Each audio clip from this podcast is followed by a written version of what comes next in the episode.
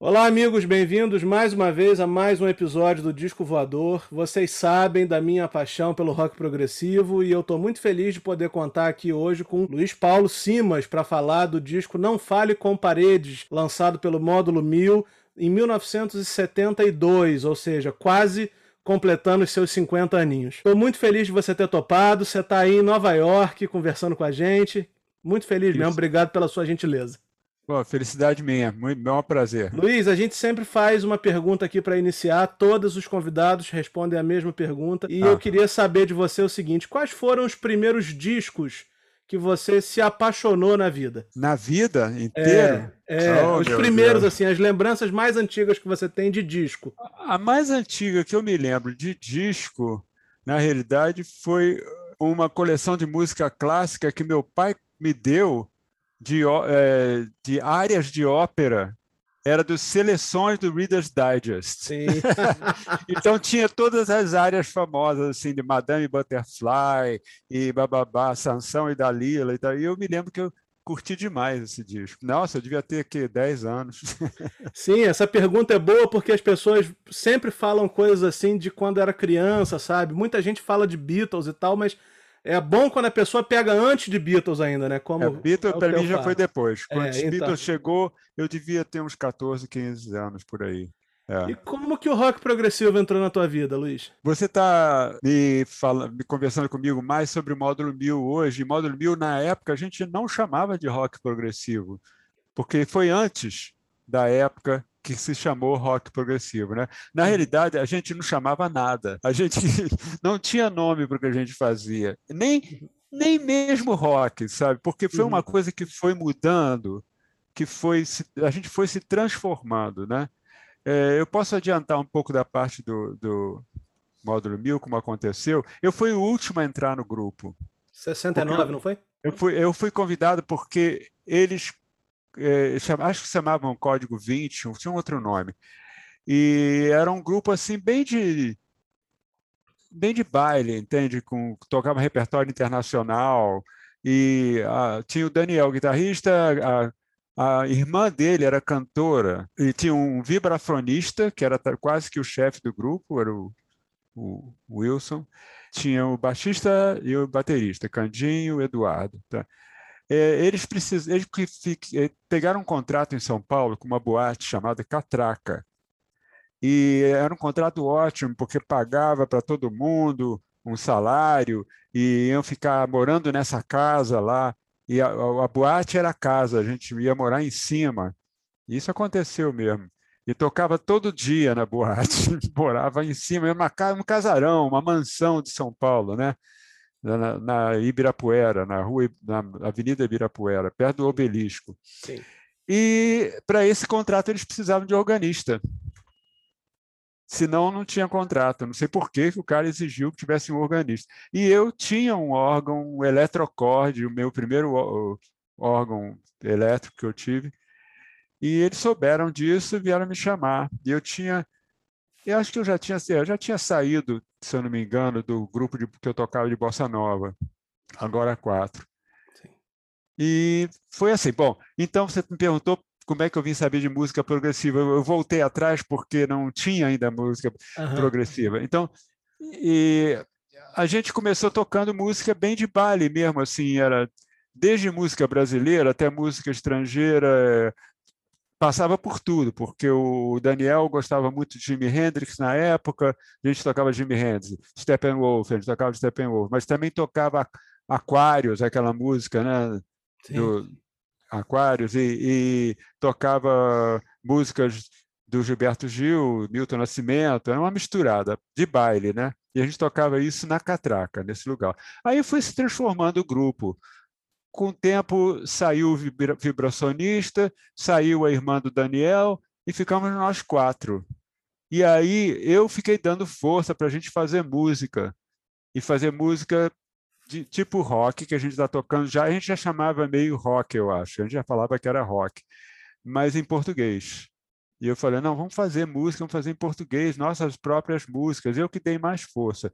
E eu e Daniel começamos a fazer então as letras e tal e fazer música. Foi daí E nessa época a gente, como eu dizia, não tinha nome para isso que a gente fazia, era rock em português, sei lá.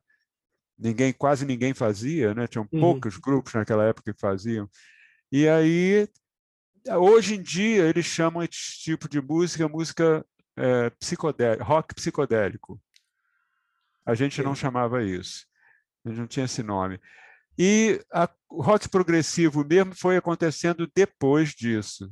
Foi assim, talvez no final do, nos últimos anos do Modern Mil, a gente já no, no finalzinho do Modern Mil, a gente já chamasse de rock progressivo, não me lembro agora. E depois mais com Vima, né, que veio a época do rock progressivo. Aí era chamado rock progressivo mesmo, né? Sim.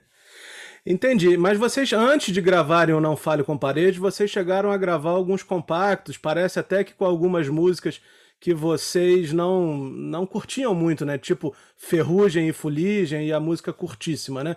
E é verdade. É. Te pergunto o seguinte: é verdade que o Vitor Martins, que viria a ser um parceiro lendário do Ivan Lins no futuro, teve um papel decisivo nessa primeiro, nesse primeiro momento aí do Módulo 1000? Teve, e nem é que a gente não gostasse das músicas, não, é porque é, esse trabalho, o primeiro, não digo Ferrugem, Fuligem e, e Curtíssima, não, essas duas já eram bem mais tipo módulo mesmo, essas foram, acho que foi na época da Odeon que a gente gravou essas duas, mas tinham outras, é, Big Mama e é, Gloriosa, são duas músicas que nós gravamos com o, o, o Vitor Martins, ele tinha um parceiro chamado Sérgio Fine, um ótimo músico também, e eles faziam um tipo de música que era assim mais brasileiro, mais uh, mais de raízes brasileiras e com as letras do Vitor. E eles precisavam de um grupo, porque eles foram chamados para participar do festival no Rio e tinha que ter um grupo com. E a gente morava em São Paulo, todo mundo, nós todos morávamos em São Paulo, ficamos amigos, conhecidos, e a gente começou a fazer uma coisa junto, com uma ideia que fosse criar alguma coisa junto, mas a gente não sabia muito bem o que mas não era assim o estilo do módulo 1000, entende? Não era assim o estilo do grupo, era uma coisa um pouco à parte. É isso. Ou então Ferrugem e Fuligem veio depois, né? Porque parece que ela, ela está numa coletânea, numa coletânea que até hoje é muito buscada assim pelos colecionadores, né? Que tem é. vocês, Som Imaginário, a Tribo, né? Que era uma banda que tinha é. até o Nelson Ângelo, né? Da, é, e, a, integral... e, Joyce também, sim, era da tribo. Sim, que vieram é. integrar o Clube da Esquina depois um pouco. E Equipe Mercado, que é uma banda que também acho que acabou, não tá mais por aí. É, eu adorava a Equipe Mercado. É. E aí essa, essa coletânea virou uma raridade, né? O pessoal paga fortunas é. por essa coletânea.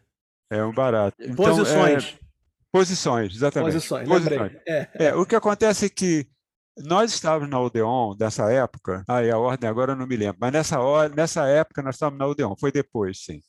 E, e a gente queria muito gravar um LP na Odeon, mas eh, o pessoal da Odeon era muito, os diretores eram muito para trás, entende? Assim, muito não entendiam o que, que era rock, rock progressivo, ou não entendiam o que, que era rock e não queriam nem saber entende? Eles estavam muito virar, voltados para Clara Nunes, que era a grande estrela deles, e é, isso é o pessoal da Aldeon no Rio, né? Uhum. E a gente não conseguia, então, convencer eles da gente gravar um LP lá. Era um, um, então, a única coisa que a gente conseguiu foi gravar essas. Acho que a gente fez um compacto lá, esse compacto com o Vitor Martins, acho que saiu lá.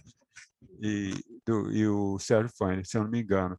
E, e essas duas faixas, Ferrugem Fuligem e. Qual é a outra mesmo que você falou? Que, curtíssima. Curtíssima. Ficaram parte do Posições. É. Aí essas duas já eram bem o que a gente. parte do que o módulo queria fazer, sim.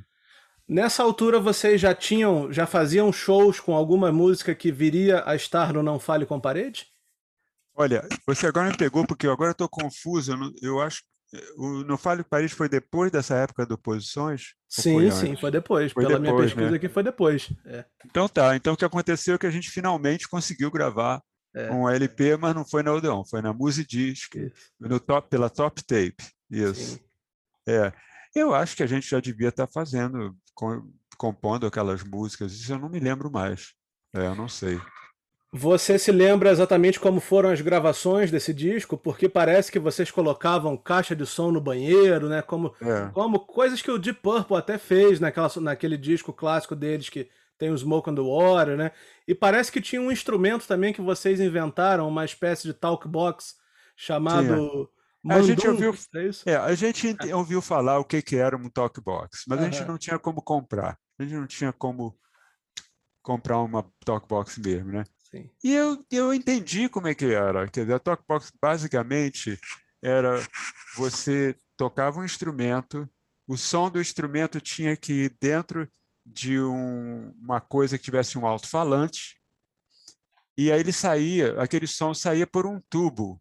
O som do instrumento, quer dizer, digamos o órgão, estou tocando o órgão, bah, bah, bah, ele entra pela, por uma caixa que tem um alto-falante, do alto-falante tem um tubo e o som do instrumento sai na beira daquele tubo. E se você puser o som do instrumento na boca, com a forma da boca, você modifica o timbre do instrumento. Você fala, au, au, au, uhum. E você vai tocando as notas, as notas vão saindo com, aquela, com aquele som transformado. Sim. E aí você capta aquilo com um microfone. Bom, como a gente não tinha dinheiro para comprar um talk box mesmo, Aí eu resolvi fazer uma, porque a ideia não era tão difícil, né? Uhum. Eh, então, mas só que ele era um talkbox meio grande, né? Porque eu tinha que pegar um alto-falante, botar dentro de uma caixa, daquela caixa tinha um funil, do funil saía um tubo, do tubo ia para minha boca, era assim. a gente fez isso. E tinha um outro também, uma caixa lese, que era o sonho da minha vida, era ter tocar órgão com a caixa lese, não sei se se todo mundo sabe, caixa lese é um, é um, micro, é um alto-falante para órgão que é rotativo. Sim, então o som rodando. Fica, fica, rodando e o som faz aquele som que dá um som maravilhoso para órgão, entende? Órgão sem caixa leve é outra coisa. Né? E eu sempre sonhei com aquilo, então também fiz uma caixa leve, que era você pegar um, um alto-falante, de novo com. Ah, peraí, o alto-falante. Aí tinha que comprar cornetas também de som. Sim. E, essas, e, o, e o som ia pelas cornetas, e essas cornetas rodavam. Agora, eu não tinha nem capacidade, nem básica eletrônica de fazer um motor. Eu não sabia como fazer isso, um motor para rodar aquelas cornetas, entende? Então, ela ficou sendo um, uma caixa leve manual. A gente uhum. botou ela no banheiro, e um road, um ajudante do grupo, ficava lá rodando os alto-falantes, assim, durante a gravação. Mas aí saiu. Você se lembra de mais alguma história assim, é, é inédita, assim, de alguma dessas gravações, das composições? Como é que era esse, esse pré-lançamento do, do disco? Olha, eu não me lembro realmente muito. Eu sei onde é que era o estúdio. O estúdio era na Lapa, Uhum. Naque, numa aquela ruazinha que sai ali dos arcos e entra assim atrás, esqueci o nome da rua. Sim. E era um estúdio de, acho que era quatro canais, que era uma coisa já avançada. Tinha um técnico meio maluquinho. Eu acho que é só isso que eu me lembro, mas eu não sei, eu não me lembro como que a gente fez mais das músicas, eu não sei muito bem, não. Só sei que quem conseguiu tudo isso foi o Ademir, né? Sim. O disque jockey Ademir, porque ele eu acho que o contato do Ademir saiu pelo Marinaldo Guimarães. Marinaldo Guimarães era uma figura super importante naquela época, pra, não só para o nosso grupo, mas para outros também. Uhum. Ele era um empresário de, de grupos, né? Empresário, essa palavra assim, mas se hoje em dia é usado para empresário, quem é dono de empresa, não é nada disso, não. É empresário Sim. de contratar, arranjar Sim. bailes para os grupos, arranjar shows para os grupos. Mas o Marinaldo era de uma cabeça diferente, porque normalmente todos os empresários daquela época eram assim, queriam que arranjar shows para os grupos e ganhar dinheiro e fazer, sabe, business mesmo. E a cabeça do Marinaldo era outra coisa, ele queria criar produção, ele queria que a gente fosse um grupo super de vanguarda, ele adorava coisas mais de vanguarda, e foi muito importante mesmo para a gente e ele deu uma força danada. E, e, ele foi quem fez o contato com o Ademir. E a gente passou, eu acho que foi ele. E a gente aí começou a ficar conhecido. O Ademir, Ademir gostava do nosso trabalho e tal. E o Ademir era esse disc jockey que fazia bailes nos subúrbios e tudo. E ele foi que teve o contato com a Top Tape e não sei como que ele conseguiu convencer o, o dono da Top Tape de bancar o nosso LP. Eu não sei que história que ele contou para o cara, porque o cara não sabia, tinha a menor ideia do que a gente tocava, entende? ele deve ter falado, ah, é um grupo avançado que ainda vai, vai, vai ser super popular entre os jovens e tal. E aí fizemos, ele bancou esse LP com capa tripla e. e vocês estavam ouvindo o que nessa época, mais ou menos, que tem influenciado o som de vocês? Deixa eu ver o que, é que eu me lembro. É... Bom, eu já falei Steppenwolf, é, Jimi Hendrix, é, Grand Funk Railroad, é, que mais? Eu estou falando assim dos, dos, grupos de rock, né? Uhum. É, qual aquele grupo que é John Lord tocava? Quem Deep Purple. Deep Purple, é. Eu acho que eram esses na época, porque ainda não tinha nada de Emerson, Lake and Palmer e Yes, isso não existia ainda, né? Sim. Foi, foi então ainda ainda iam começar. Sim. É, eu acho que eram esses, mas e da minha parte música brasileira que está na minha cabeça também, entende?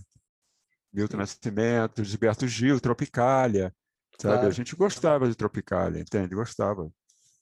Mutantes, etc. Vocês abrem o disco com uma faixa logo em latim, né? Que é a Turpi est sine crine caput. É, isso foi ideia minha. Pra... é, queria fazer uma coisa diferente, né? Ser origem. É. é. mas é porque tem a ver com a gente, porque turpi est sine crine caput em latim. Foi uma ah. frase que eu achei não sei aonde. Eu estudei latim porque eu estudei em colégio de Santo Inácio, entende? No, mas eu não falava latim, imagina, estudei, mas estudei, né? E eu li isso em algum lugar.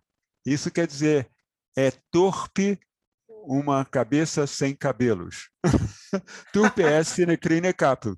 Porque na época ser cabeludo era um problema, entende? Ter cabelo grande Sim. era um problema com tudo, com a sociedade, com a polícia, com tudo, né? Então a gente resolveu falar isso em... A letra é curtíssima, não tem quase nada, né? É. Mas vocês chegaram a ter algum problema com a polícia, com a censura na época? Eu acho que foi cedo demais para ter problema com a censura. A censura, uhum. Censura começou a ser mais ativa depois. É... Eu li que teve uma história num show, acho que em Juiz Não, de Fora. Não, peraí, teve, teve é... naquela música, é, é o Vitor teve com a letra dele, é, Colírio nessa paisagem. E aí depois a gente tem a faixa Espelho, né? que, que você lembra dela? Espelho. Não sei, essa letra do. Acho que a letra. Eu acho que essa letra é do Daniel. Ah, não me lembro muita coisa, não. Só que eu e Daniel cantamos uh, em voz aguda, terça, Isso. assim, lá para cima, né? E também tem uma outra música com um nome complicado, né? Que é Len Ed e Calg.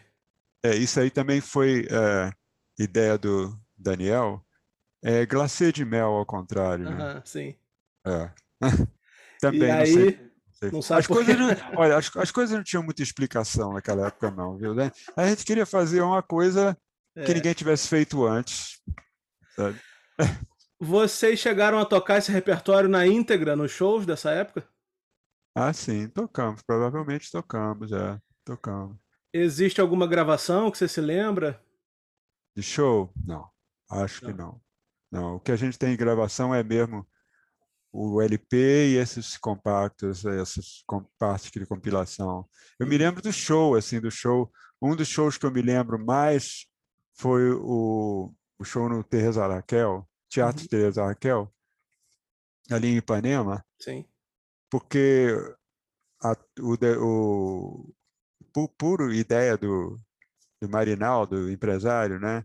e das pessoas que trabalhavam com ele também, é, teve toda uma mas um visual assim muito especial, né? Quer dizer, a, era o o, o Teresa Raquel naquela época não, não foi Teresa Raquel, não, estou falando, estou falando errado, né? nada de Teresa Raquel, era um cinema.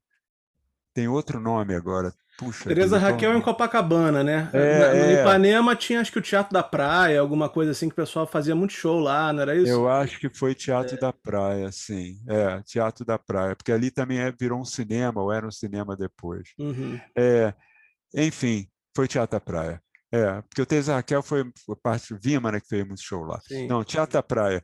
E teve um visual muito incrível, porque lá tinha, sempre começava o, o filme com uma cortina, né? No teatro tinha uma cortina daquelas grandes, assim.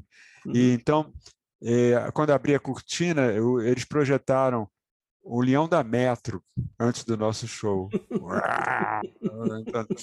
e tinham colocado na audiência, tinham colocado vários manequins sentados entre o público, né? Essas coisas malucas assim. E foi um show, eh, foi um show interessante lá e eu, eu acho que pela primeira vez eu devo ter tocado com o meu sintetizador lá. Eu já tinha um sintetizador na época. E aí você levava sintetizador, Hammond, caixa Leslie, levava tudo isso pro palco? Não, lá não tinha muito equipamento ainda não. Ah. Isso aí foi mais na época do Vima, né, que começou a ter mais equipamento. Eu não tinha. É, talvez essa caixa. Não, essa caixa Lesliezinha, eu acho que eu só usei ela mesmo na gravação. Eu acho que eu não usei lá, não.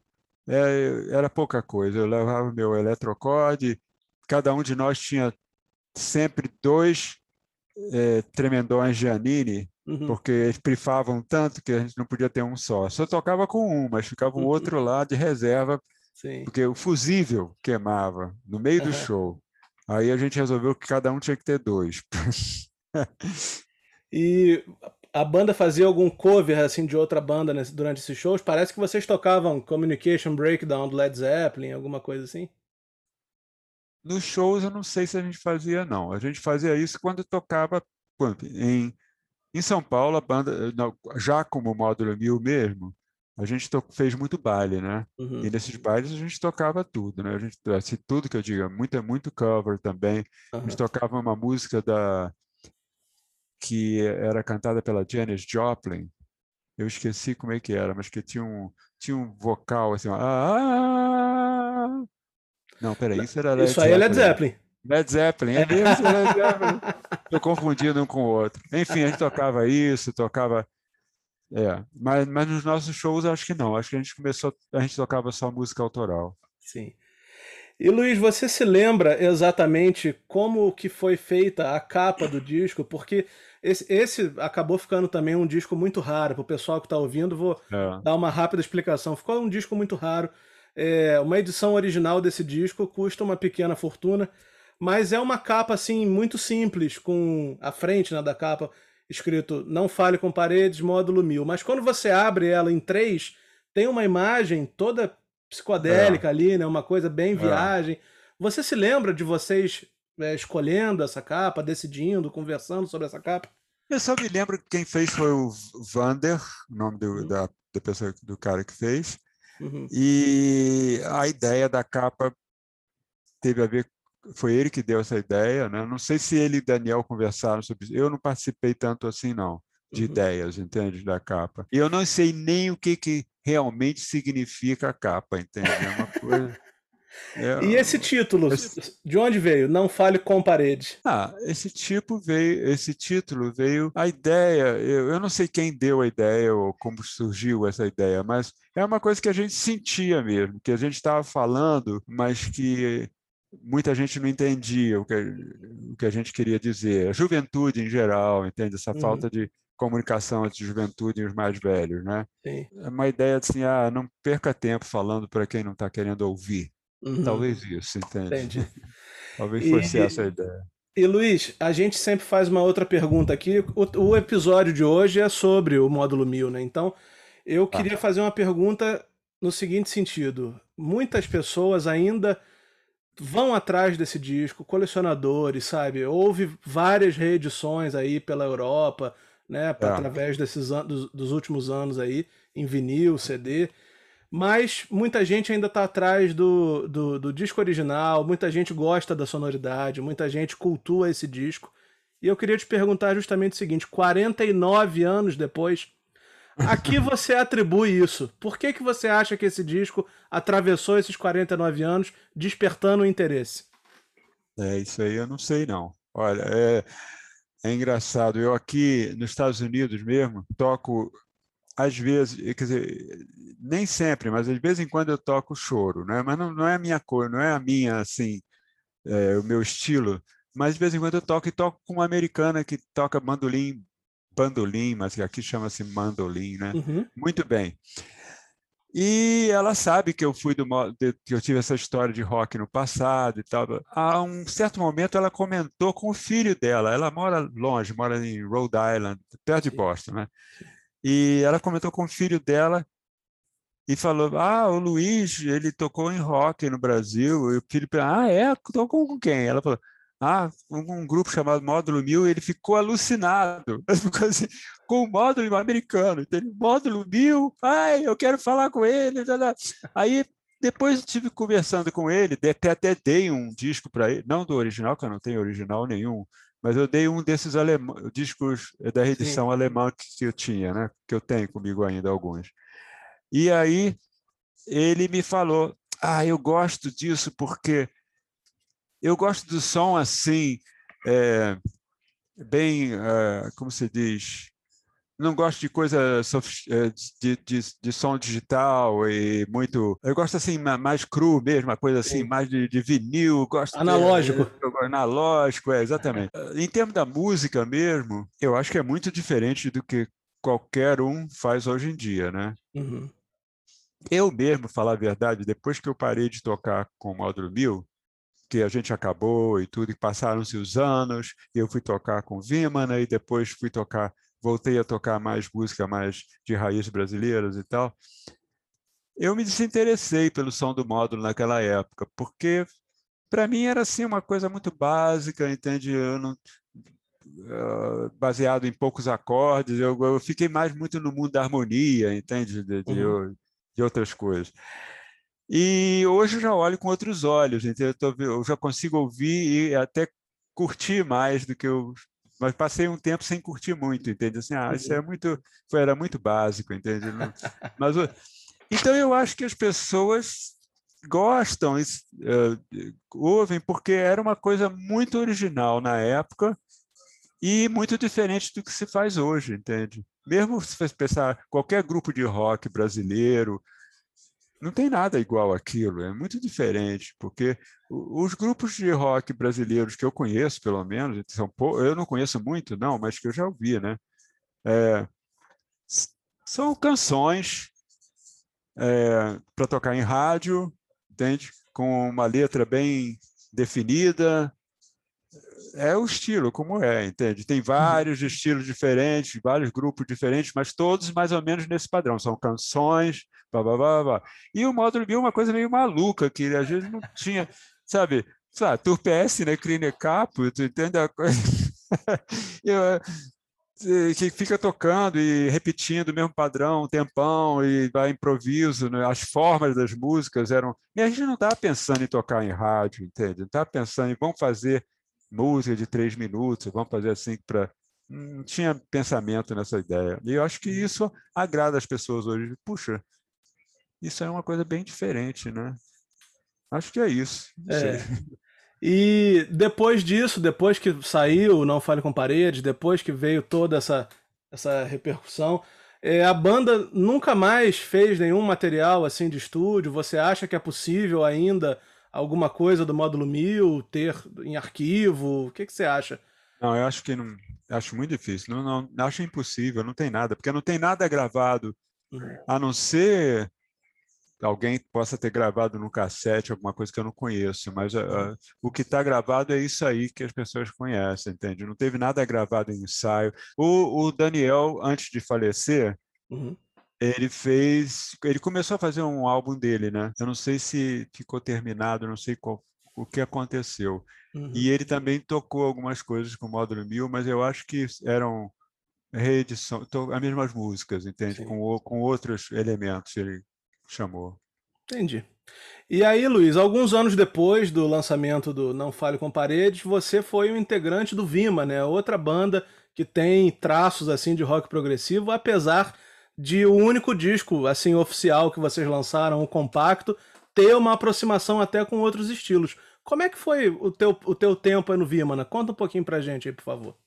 É só para só frisar mesmo isso que você falou. O único, o único gravação que saiu, foi uhum. lançada, é um compacto que realmente não representa o estilo Sim. do grupo. É. Então é muito estranho, porque as pessoas nunca ouviram Vimana. O que elas ouviram é uma gravação. É, é, é, nós tínhamos um LP que não foi lançado. E esse LP ele, passou, ele foi tocado na rádio J, JB, se não me engano, uhum. num programa. E eu me lembro da gente gravando isso num cassetezinho em casa, ouvindo de um rádio, entende?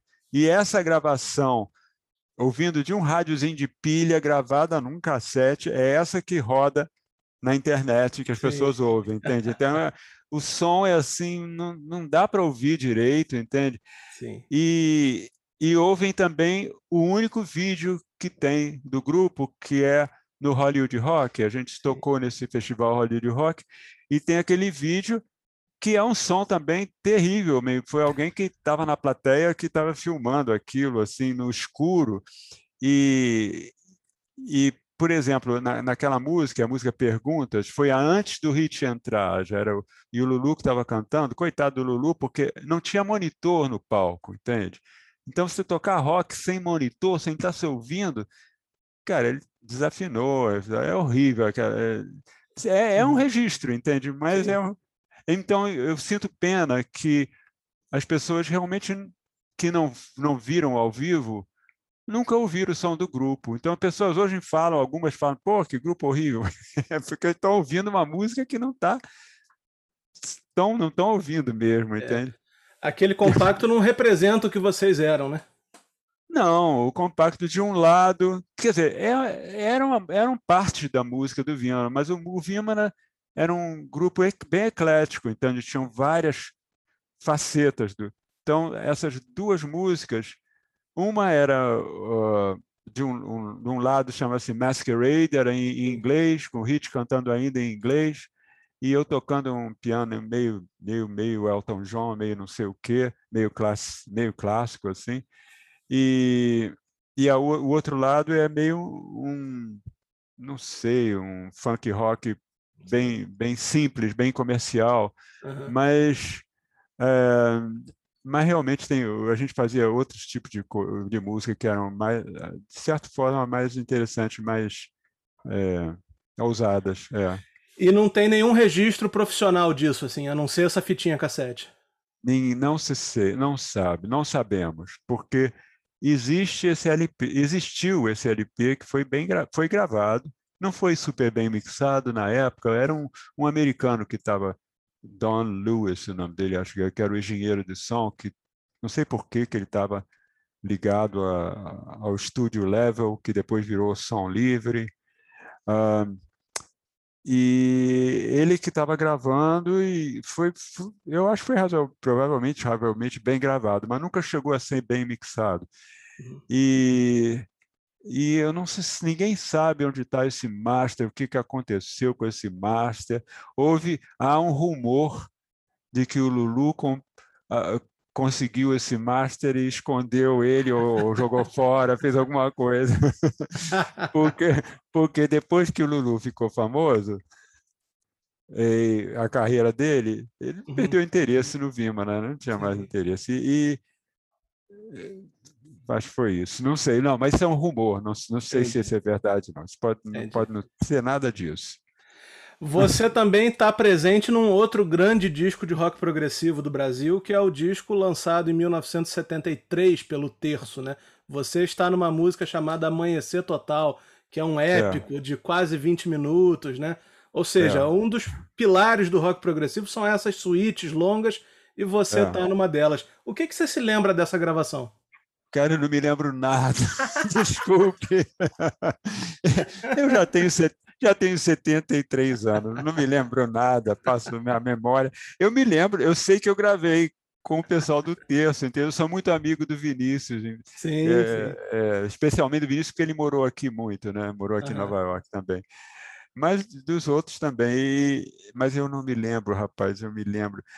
Eu tenho que ouvir melhor isso para ver o que, que eu estava fazendo lá. Eu, até o que tipo de, que que to, como eu toquei lá. Uhum. Eu acho que eu toquei órgão e Sim. provavelmente sintetizador também, não sei. Mas eu Uma... não me lembro. Uma eu outra... gostava, gostava muito do texto, é um, um grupo que eu curtia. Esse disco é genial, é espetacular, tem coisas lindas nesse disco, né? E por isso até que eu te perguntei. É... Um outro episódio que eu fiz aqui no Disco Voador, já há uns três meses atrás, foi com a cantora Luísa Maria, né? E ela ah, se lembrou é. do, do, do primeiro disco dela, de 1976, que você também tocou, tocou órgão lá. E é um disco é, que hoje é, tem, também é procurado, né? Sobretudo no Japão, porque tem uma constelação ali de músicos, né? Tem você, tem o Sérgio Dias, tem. Nesse, o Patrick Moraes também não tocou nesse disco? Eu acho não? que sim, é, eu acho que sim. Tocou, é. E ela, e ela foi descoberta pelo Jim Capaldi, né? Do, do ah, é Traffic. É verdade, então, assim, é, verdade, é um disco que ficou muito cultuado também, e você tá lá. é outro que eu tenho que ouvir bem também para ver. Antes que eu me esqueça, eu queria, eu queria falar uma coisa aqui no podcast. Entende? Por favor. Que é sobre o trabalho que eu faço atual, claro. que é, é mais voltado para música de, digamos, de raiz brasileira. É, tudo é raiz brasileira, rock uhum. também, mas, mas enfim. Eu só quero dizer que eu tenho essa informação do rock que não sai de dentro de mim. Então, então o que eu faço tem essa informação e tem esse elemento também. Então, por exemplo, no, no, no CD que eu gravei, que eu considero que é o, o mais expressivo do que eu, do, do, que eu sou, é um CD que, chamado Cafuné, e tem uma música nele, por exemplo, chamada A Chama. Uhum. E essa música, é, essa música é progressiva, sabe? É uma música com letra, em português, eu cantando também, mas ela é super instrumentalizada, entende? Com vários instrumentos. Aí, eu, quem, se, quem tiver oportunidade de ouvir, uhum. pode ir no, no, Spotify, porque tem no Spotify também, entende? É, Chama-se A Chama. E vai, vai ver que o, o que tem de influência progressiva nessa música. É uma música longa também, cheia de. Sim. tá?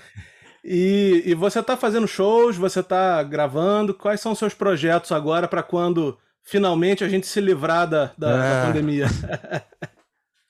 É, eu, no momento, nesse momento, imediatamente agora, eu estou muito focalizado em mudança, porque eu estou me mudando. Nós estamos vendendo nosso apartamento onde a gente mora, eu e minha esposa, aqui em Manhattan, e a gente está se mudando para um apartamento alugado em Manhattan também. Não me sai daqui, é um processo complicadíssimo aqui. Você vender e você alugar aqui é uma dor de cabeça que você nem imagina. Muito papel, muito, muitas exigências. Então, não tô, eu não estou marcando show, não estou pensando ainda, eu quero passar essa fase, mas eu tenho algumas coisas marcadas. Eu tenho, por exemplo, uh, semana que vem, eu toco no, tem uma série no Bryant Park. Bryant uhum. Park é aqui perto da minha casa. E é uma série fantástica que eu toco todo ano. E é só para piano, piano solo. Uhum. E eles têm um piano no parque que é incrível, porque não é um piano acústico, é um piano digital, mas fantasiado de acústico. Sim. Então, você olha para eles e pensa que é um piano acústico, mas é um piano digital. E são duas horas todos os dias da semana, de segunda a, a sexta-feira. Quem quiser ouvir, vai poder ouvir, porque eles vão fazer, vão passar na internet. Tem um site deles, vai no Brian Park lá, vê o site e eles vão ter transmissão. E isso é, é uma coisa que eu vou fazer. Então, tocar todos os dias da semana que vem, de meio-dia e meio às duas e meia, é a hora do almoço aqui. E é um show, entende? As pessoas têm, ficam sentadas na frente, todo mundo assistindo, é mal barato. Toca o que eu quiser lá. Não tem... É, depois, eu tenho mar... ah, eu tenho um duo com um super guitarrista brasileiro chamado Wesley Amorim. Uhum. E nós dois temos um duo. O nosso é, o Simas e Amorim Duo. Uhum. E nós tocamos muito antes da pandemia. Agora nós demos uma parada por causa da pandemia, mas vamos fazer o nosso primeiro show é, em setembro, é, no meio, acho que é dia 13 de setembro, se eu não me engano, em Beacon, é uma cidade Sim. longe daqui, mas num centro cultural maravilhoso. E em outubro eu toco em Princeton. So, são essas três coisas que eu tenho na minha cabeça agora, que tem marcado. Quando passar a pandemia vou, e eu me mudar, acabar de mudar, eu vou poder pensar em marcar mais coisas. Por enquanto, são esses projetos. Maravilha. Luiz, eu queria te agradecer muito, muito, muito por você ter Pô. topado voar aqui no Disco Voador comigo. Prazer é, meu. Eu tô, fico muito feliz quando eu consigo falar com uma pessoa que tem a ver com esse universo do rock progressivo que eu amo. E, é. enfim, adoro contar essas histórias e adoro que vocês participem comigo. Muito obrigado Ótimo. mesmo. Pô, obrigado a você. Até a próxima Até aí. mais. Tchau. Até logo para todo mundo.